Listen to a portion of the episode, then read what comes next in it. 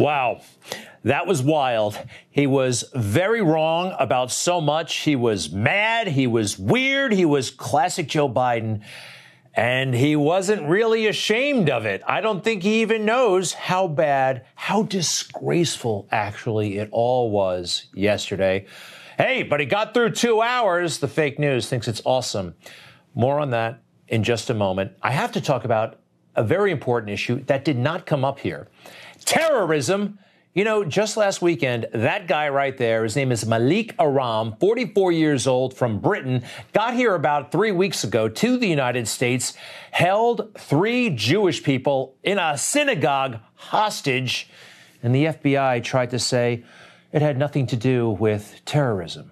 They actually said that out loud. Now, first, a little bit about this guy. Yes, he got here recently. British Intel watch list in 2020, spent six months in Pakistan. That's a real red flag, by the way. Banned from British courts the day after 9 11. Yeah, 20 years ago, he was saying pro Al Qaeda stuff in public. They had their eye on this guy for a long time. He just got here in late December to the United States, and the FBI didn't bother whatever. There's no real curiosity about this. Why is that? The FBI really was in a rush to say nothing to see here. We do believe from our engagement with this subject that he was singularly focused on one issue, uh, and it was not specifically related to the Jewish community. Uh, but we're continuing to work to find motive, and, and we will continue on that path. So uh, he's in the FBI. Uh, I have a cubicle over there.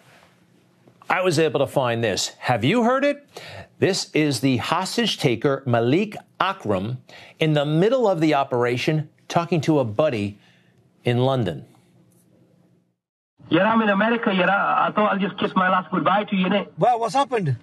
Yeah, I've took some hostages on. Yeah, I have been surrounded by all my men. I'm in a synagogue. Yeah, I've come to die. Why but, you come but to die I for? need to do that. Why do I, I've come to die. I'm gonna take. I'm gonna take them toe to toe. Anyway, listen. I promised my brother when I watched him on that deathbed that I'm gonna go down as a martyr. I ain't gonna let no more suppress me. I've come to die, G. But you're not, come on. man. Okay? You're not, come I've on. prayed for Allah for two years for this. I'm telling you. It- the- Either you come for it or they send it. I'm coming back home in a body bag. I'm opening the doors for every youngster to enter America and with them. So they let him die and they didn't release him. But guess what? Maybe they'll have compassion for f***ing Jews. But come in f***ing America and f- with them if they want to fuck. They give them war. I think we deserve to know about this. Maybe the President of the United States should be asked about this. But no, it just brushed away so we can focus on white supremacy and those neo Nazis who are out there somewhere. Uh, this is a priority. This threatens all of us. Incompetence, a cover up, actually. And uh, the FBI, great people there, but it's been really warped over the past couple of years by people like Comey, by people like Mueller, and uh, the new guy, Chris Wray. Uh, something's very, very wrong with the FBI.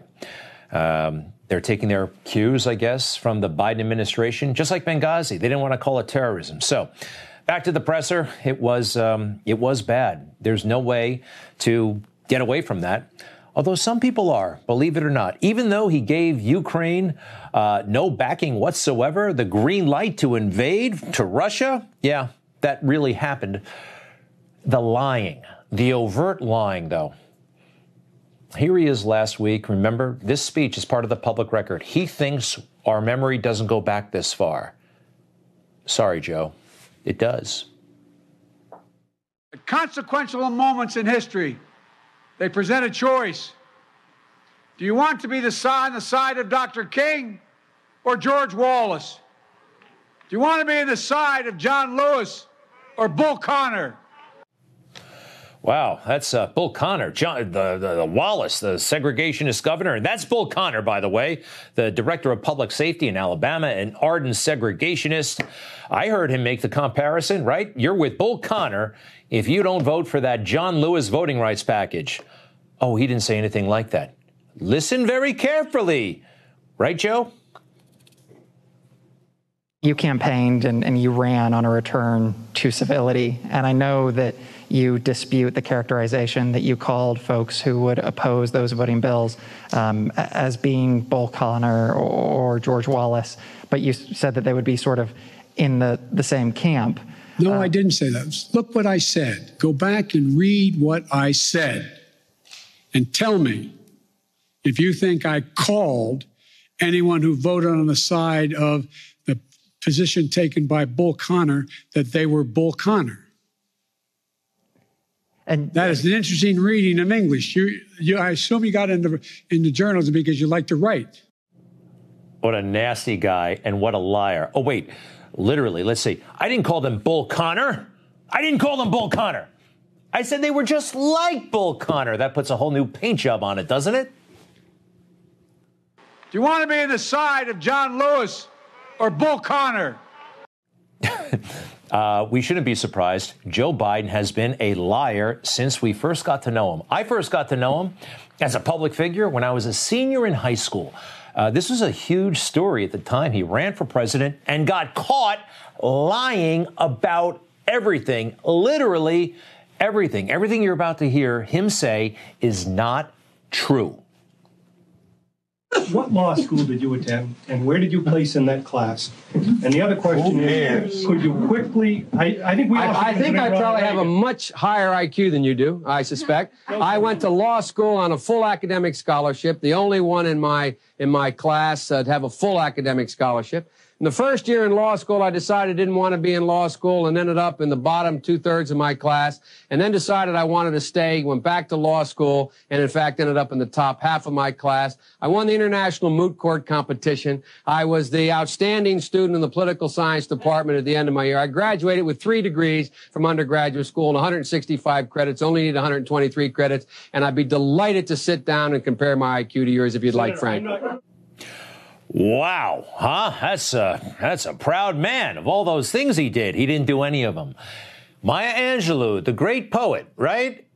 When somebody tells you who they are the first time, believe them. Back then, the fake news wasn't so fake, and uh, they outed Joe Biden as a liar. Biden now concedes he did not graduate in the top half of his law school class, that he does not have three degrees from college, and that he was not named outstanding political science student in college. Newsweek says Biden actually went to school on a half scholarship, ended up near the bottom of his class, and won only one degree, not three. Joe Biden ranked 76th in a class of 85 at the University of Syracuse Law School.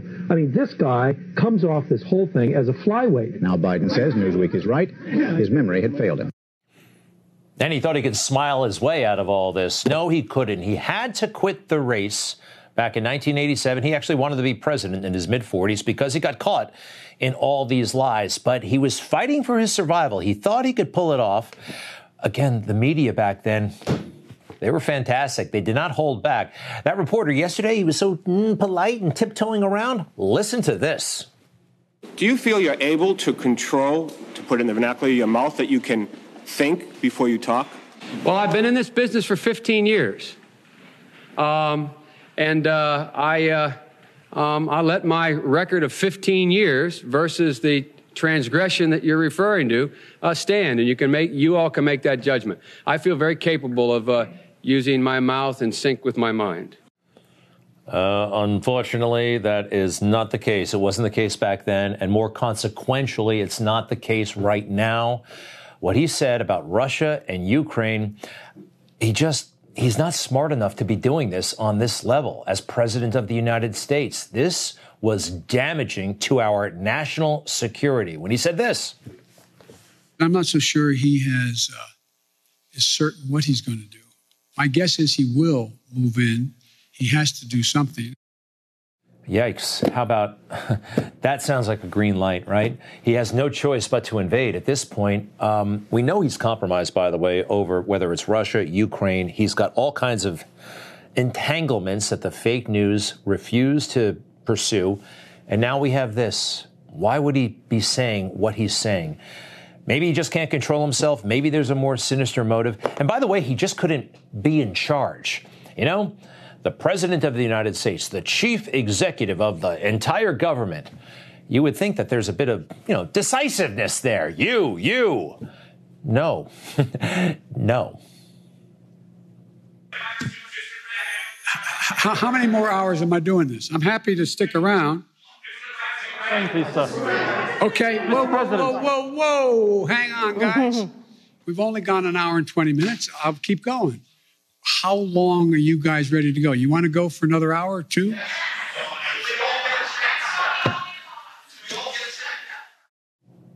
He's laughing at us. Uh, so his performance yesterday undoubtedly really frightened, infuriated his minders, his staff, the people I now think he works for, like Susan Rice. You don't see her very much. She is very close to Obama. She is the top advisor advisor to uh, Joe Biden. So after all this, Kamala Harris, somebody had to go out there and try to clean up the mess.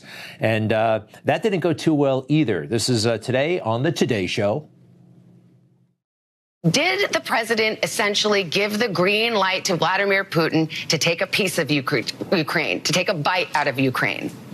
So, Savannah, first of all, I will tell you that I every morning start my morning and my day reading the Presidential Daily Brief, the PDB, which contains classified information about threats to our national security and hotspots around the world.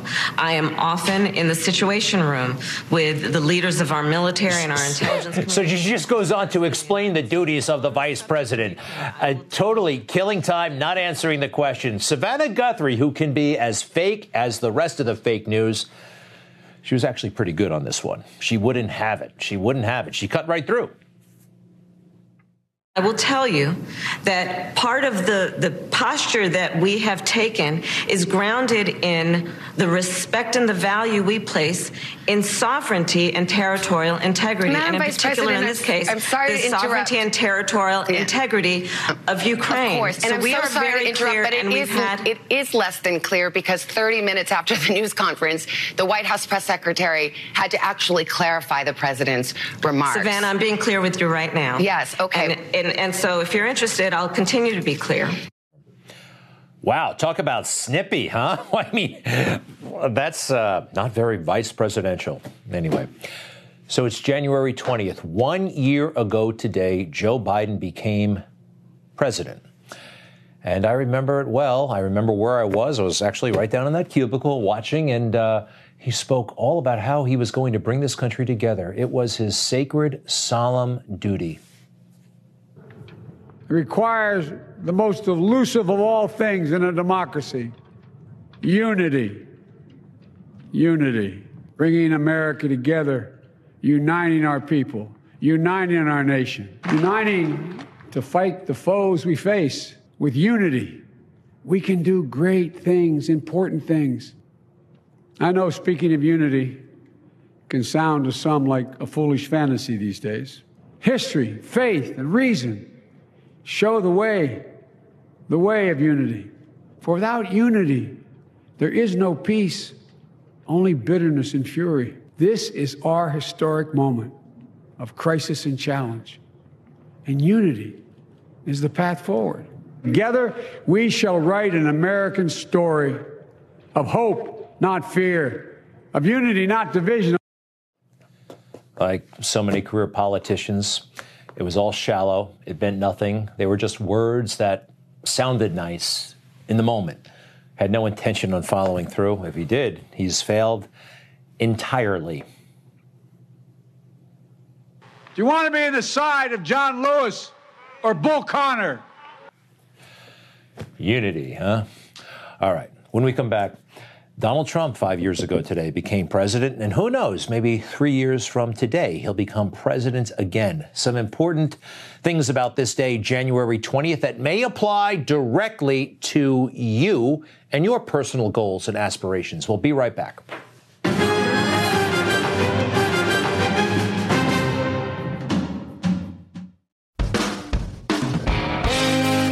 Carson, host of the Newsmax Daily Podcast. Tired of boring traditional news updates? How about one with a conservative point of view and it's actually funny? You can subscribe for free on the Apple Podcast app, and it downloads directly to your smartphone so you can listen while driving, uh, to work, riding a bike, at the gym, or even while lobster fishing off the East Coast. Subscribe today with the Apple Podcast app or go to newsmaxtv.com slash podcasts for other platforms. Something's.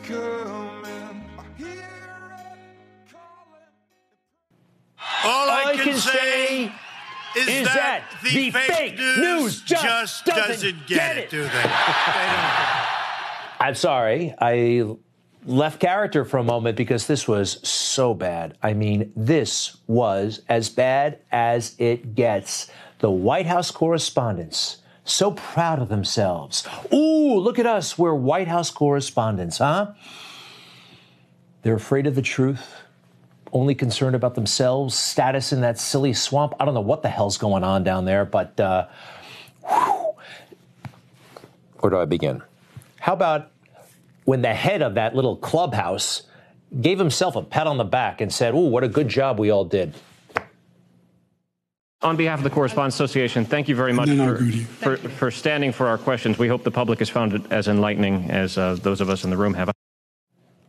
Uh, it, re- it was enlightening, but not the way you think, pal. Um, here's my frustration crime.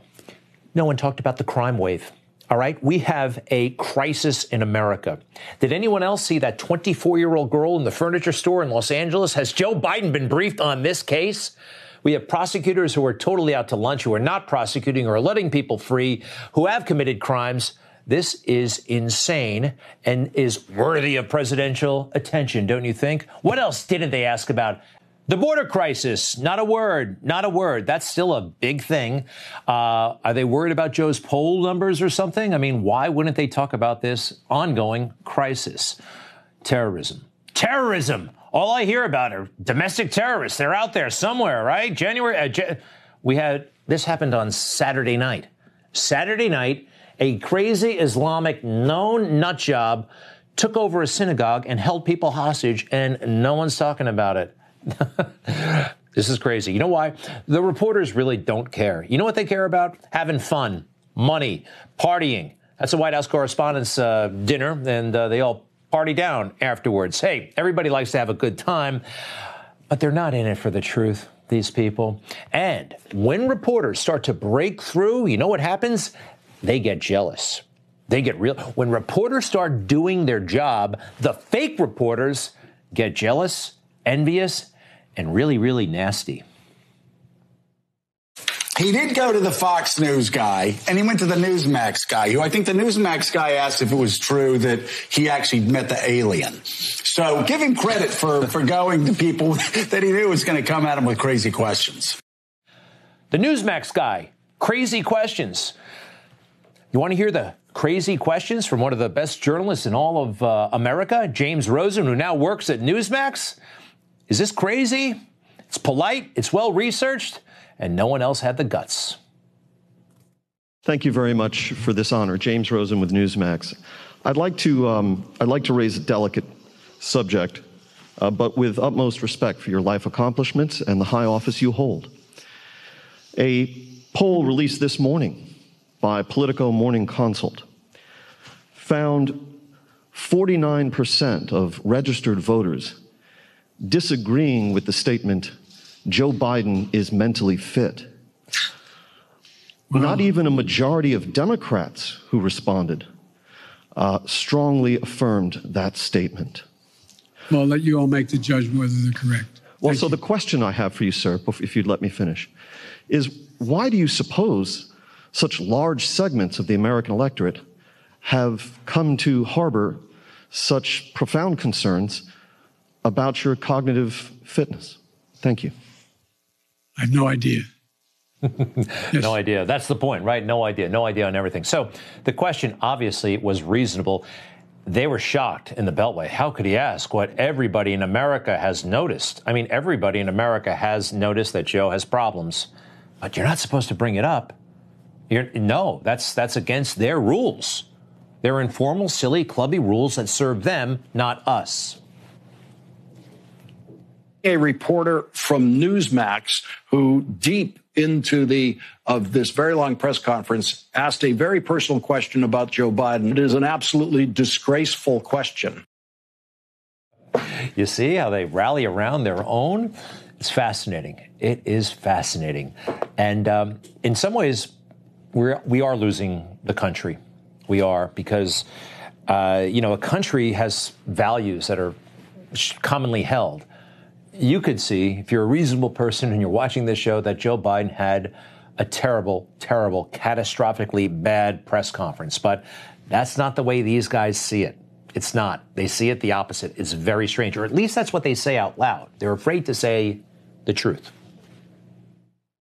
The fact that he spoke for almost two hours, it shows that he has stamina, which is which is a big deal for a lot of Democrats right now. I think he kind of oozed relatability and being a good guy. And so I, I think they should do this more often. You have to give him uh, credit for being willing to stand there for for two hours, yeah. and you know he took every, he took every question. He in some ways felt like a, an American who was trying to connect with other Americans who are frankly exhausted, who are frankly living through a pandemic and are feeling very gloomy. Um, I think that that was part of the emotional connection. uh, you know, if you have to try to connect, you're not going to connect. You just either connect or you don't connect. Um, none of these people ever gave Trump any credit for his endurance, his stamina. Now, we all saw it. They refused to recognize it. Kind of wild. Hey, by the way, what the hell is Tom Hanks doing? Tom Hanks. I guess he's a pretty good actor. He was a good actor. He is a good actor, right? He's making propaganda videos for the Biden administration. No kidding. Celebrating one year of Biden accomplishments. America has always built a brighter future. Yes, we are brave, brave enough to see the light and be the light we need to rebuild this country. We are strong. We are courageous. We are resilient. We are America, land of the brave. Uh, this is uh, this is just not. This doesn't work. I don't know why he's involved with Joe Biden. I mean, he's a liberal, probably like the rest of them. He's also doing, I think, some sort of Bryan Cranston impression. You know, from uh, what's the name of that thing? Not Walking Dead. Um, is it Walking Dead? Walking Bad? Breaking Bad. Breaking Bad. Joe Biden's in this video as well. I've long said it's never been a good bet to bet against America. And that's more true today than ever. I've never been more optimistic about America's future. There's nothing beyond our capacity if we do it together. Joe just exudes optimism when they tell him, be optimistic, okay? This is an optimistic occasion. But day in and day out, this is who he is. What I'm worried about is how un American this whole initiative is. It's sick It's sick. We'll be asking my Republican friends in Congress and states and cities and counties to stand up for God's sake and help prevent this concerted effort to undermine our election and the sacred right to vote. Have you no shame? so optimistic about the future. Actually, I am. Because five years ago, Donald Trump became president, and I think maybe three years from right now, he could be president again. Stay with us. More to say about uh, this interesting day, January 20th, not only for presidents, but for us. Be right back.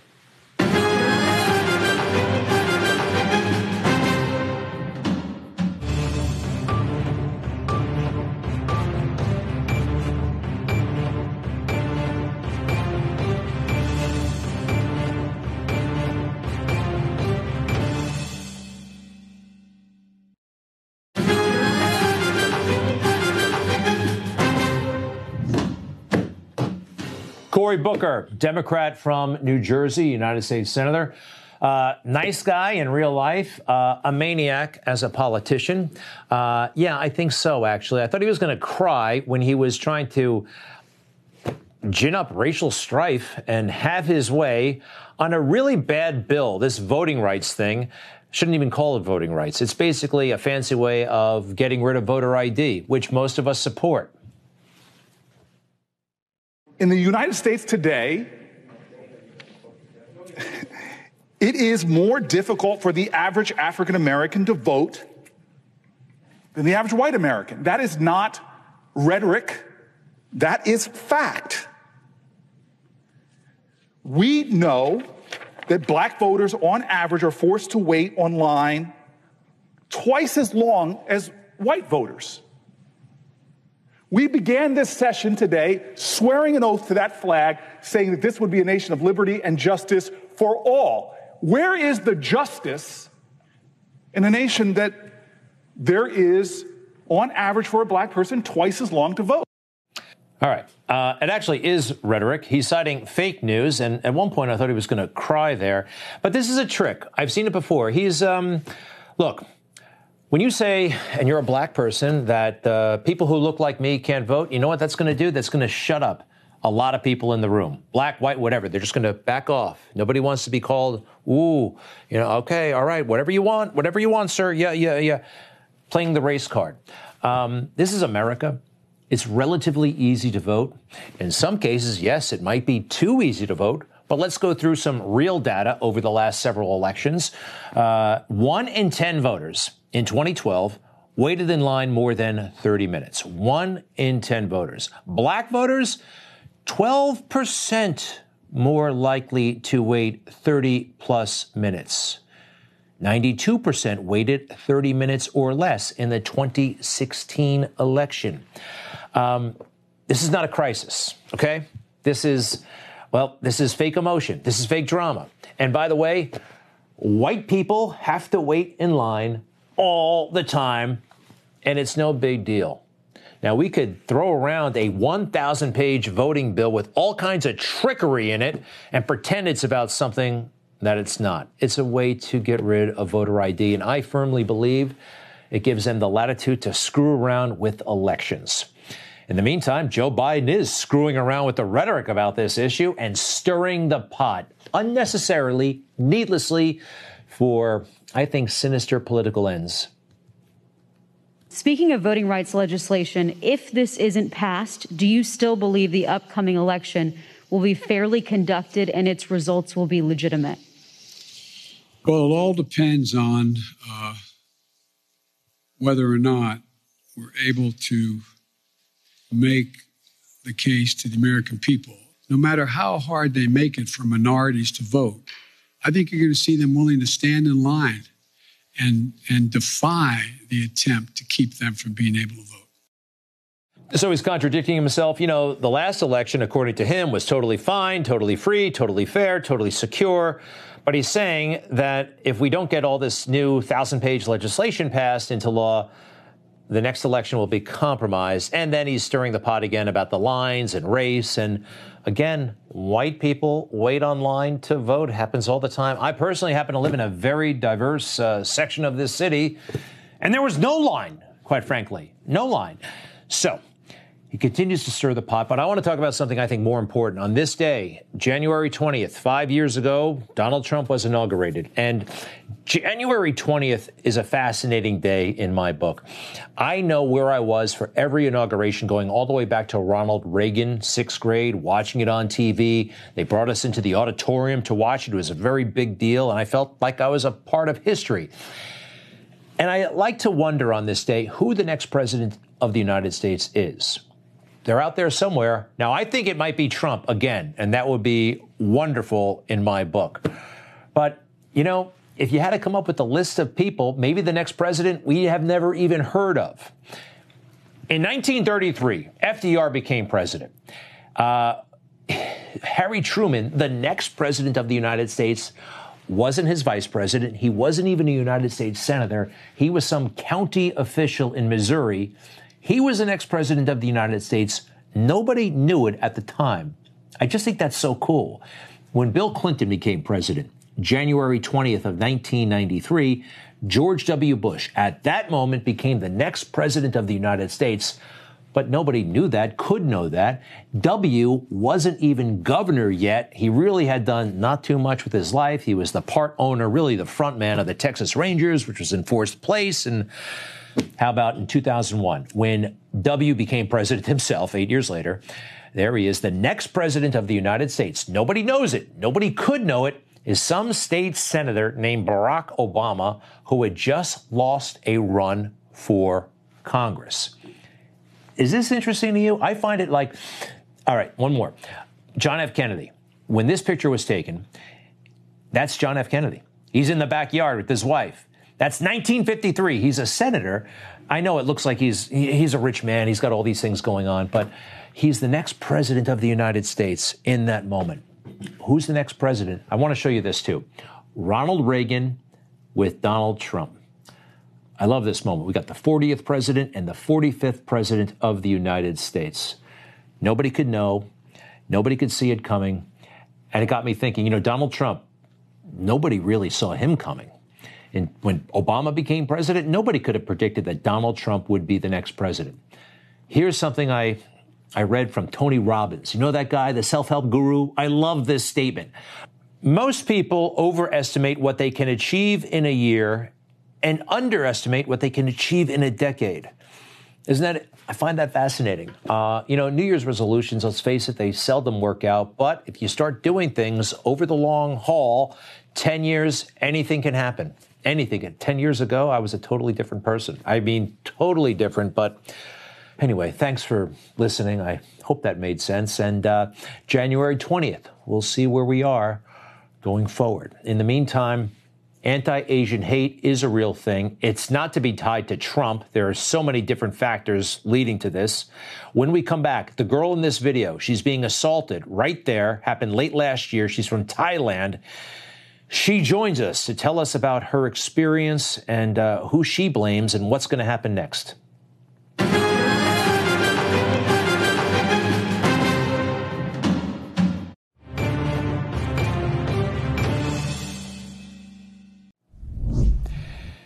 So, we have seen a spike in violence against uh, members of the Asian community. It's absolutely terrible. It's happening in cities across the country. Um, recently, here in New York City, Michelle Go was pushed onto the subway. We believe this is the guy responsible. He's been charged. Seems like he's out of his mind. Uh, last November, a young woman named Bu, originally from Thailand, you can see what happens to her here. She's being beaten and robbed by that creep. It's early in the morning, and uh, just a terrible, terrible incident. But, folks, um, you know, some on the far left and some in the media have been blaming Donald Trump. We think that is totally out of line, totally inaccurate. We think the criminals are responsible. We'll talk about their motivations in a moment. But first, that young woman who was attacked. She is alive and well and joins us right now. Her name is Bu. She's 23 years old, originally from Thailand. Bu, welcome to the show. And also, your attorney joins us, Eric Parnes. Welcome to you both. Thanks for being here. Uh, Bu, we're sorry you went through that. And first off, the guy who did it has not been caught, correct?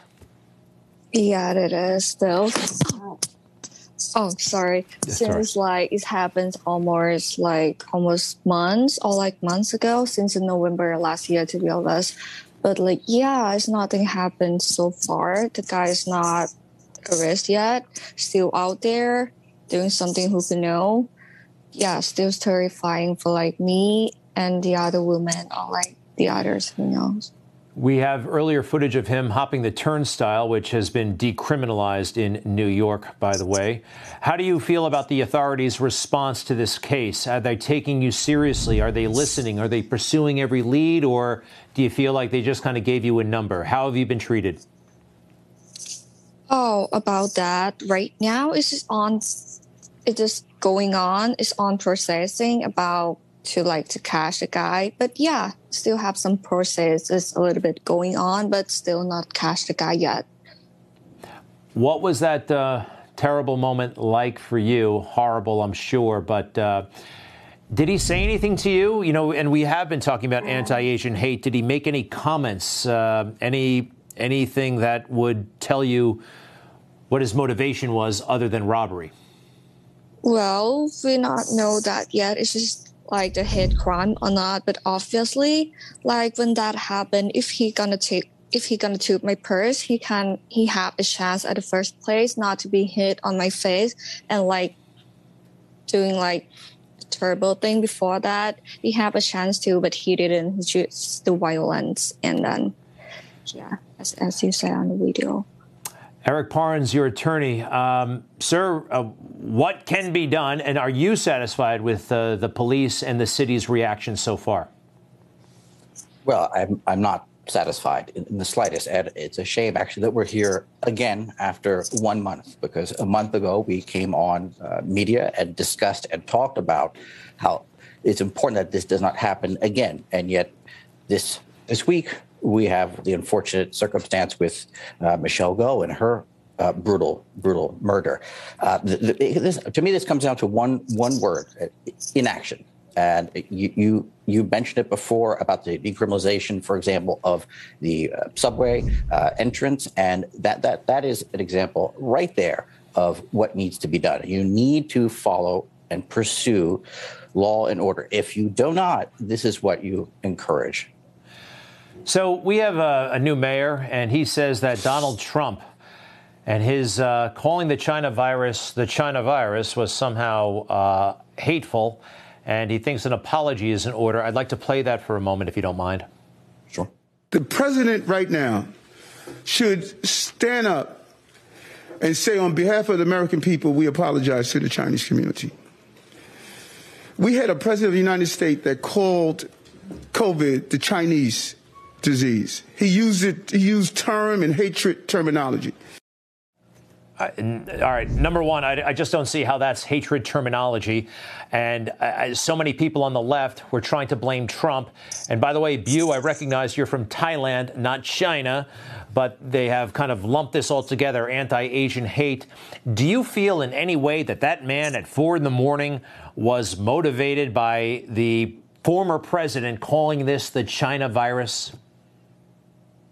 Well, we don't know that yet, but since the pandemic this happened. A lot of people blame it on the Asian that we bring the virus, since like some stereotype of them.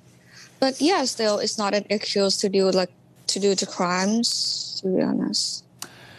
We've been looking at some of the suspects and some of the assailants, and uh, for the best that we can tell, there's not a political motivation here. But uh, listen, the bottom line is, I am so sorry this happened to you, Bu, and uh, to your attorney, Mr. Parnes. Let's see some action. We see that guy very clearly jumping the mm-hmm. turnstile. Mm-hmm. It seems like if they can't make a political case out of this, there might be a reluctance to, to move fast. So thank you both. Bu, stay safe, and to be continued. Keep us posted. We'll be right back. Thank you.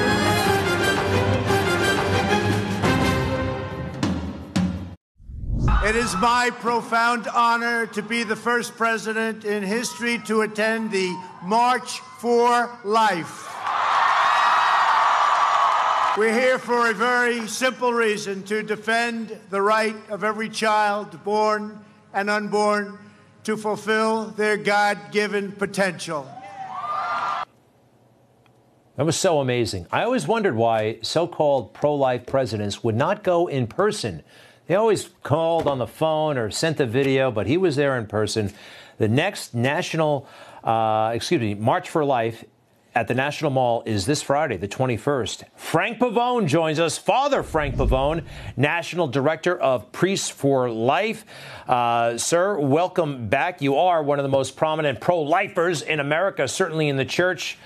I bet you missed Trump, though, huh? Oh, very much, Greg. We uh, our movement was really boosted by uh, President Trump, the most pro-life president in our history, beyond any shadow of a doubt. He really advanced the cause uh, of the unborn, of their moms and their dads, and uh, just encouraged Americans to speak in a common sense way about this issue. And uh, we we very much look forward to him, uh, you know, continuing to be part, as he is, of course, of American political life, and hopefully back in the White House in the future. I love it. I love that you said it. Hey, real quick. Um, I want to talk about what's going to happen on Friday, but can you speak a little bit to the critics who say, well, Donald Trump, uh, you know, ooh, you, the, the people who believe in Jesus, they don't understand. Donald Trump has been married three times. He, you know, he said all that stuff. Can you please explain to them uh, how they're totally missing the picture when it comes to faith? Yes, they're totally missing the picture because faith is all about redemption and it's all about God putting people in positions to do a particular task. He chose Moses, who had killed a man. He chose David, who had killed a man, committed adultery. But the purpose he chose them was not that they were perfect, uh, and President Trump certainly would not claim to be perfect. None of us would. The purpose God chose them for was to do a particular task, to lead his people. When I look at a president, I want his signature on the right pieces of legislation. I want his signature under the names of the correct judges and justices to be put on our courts. And President Trump did exactly that. He'll do it again, and we'll support him again uh, for those very reasons. It looks like we might be close to overturning Roe v. Wade. Now, I know not everyone's comfortable with that, but you follow this closer than anybody. You heard the arguments a couple of weeks ago. How do you think it's all going to go down? Well, Greg, m- most of the American people do not understand what Roe v. Wade said. What it said was that abortion could be done throughout pregnancy. So we're talking about a healthy mother carrying a healthy baby in the seventh, eighth, and ninth month of pregnancy, and for no reason that she has to indicate whatsoever, but simply that she wants to end that baby's life, she can get an abortion. There's no federal limit in such a circumstance. The American people have never bought into that idea. And, but yet that's what Roe v. Wade allows. So when we talk about Roe v. Wade being reversed, what we're saying is that you, the people, the people of, of Mississippi who recently passed a law to protect babies starting at 15 weeks, the people of Texas who, who passed a law to, to, to say, let's protect the baby from when the heartbeat is detected, about six weeks into pregnancy should be able to pass those appropriate protections. That's all we're saying when we say reverse Roe v. Wade, because Roe v. Wade took the matter away from the American people, put it in the hands of unelected judges, and uh, right now the court, as you say, is poised, it seems, to put that back into the into the American democratic process of, of lawmaking the way it should be. And and thank you, by the way, for explaining that because I've been talking about this, reading it, and that all makes total sense, uh, especially the way you just said it. What's going to happen on Friday?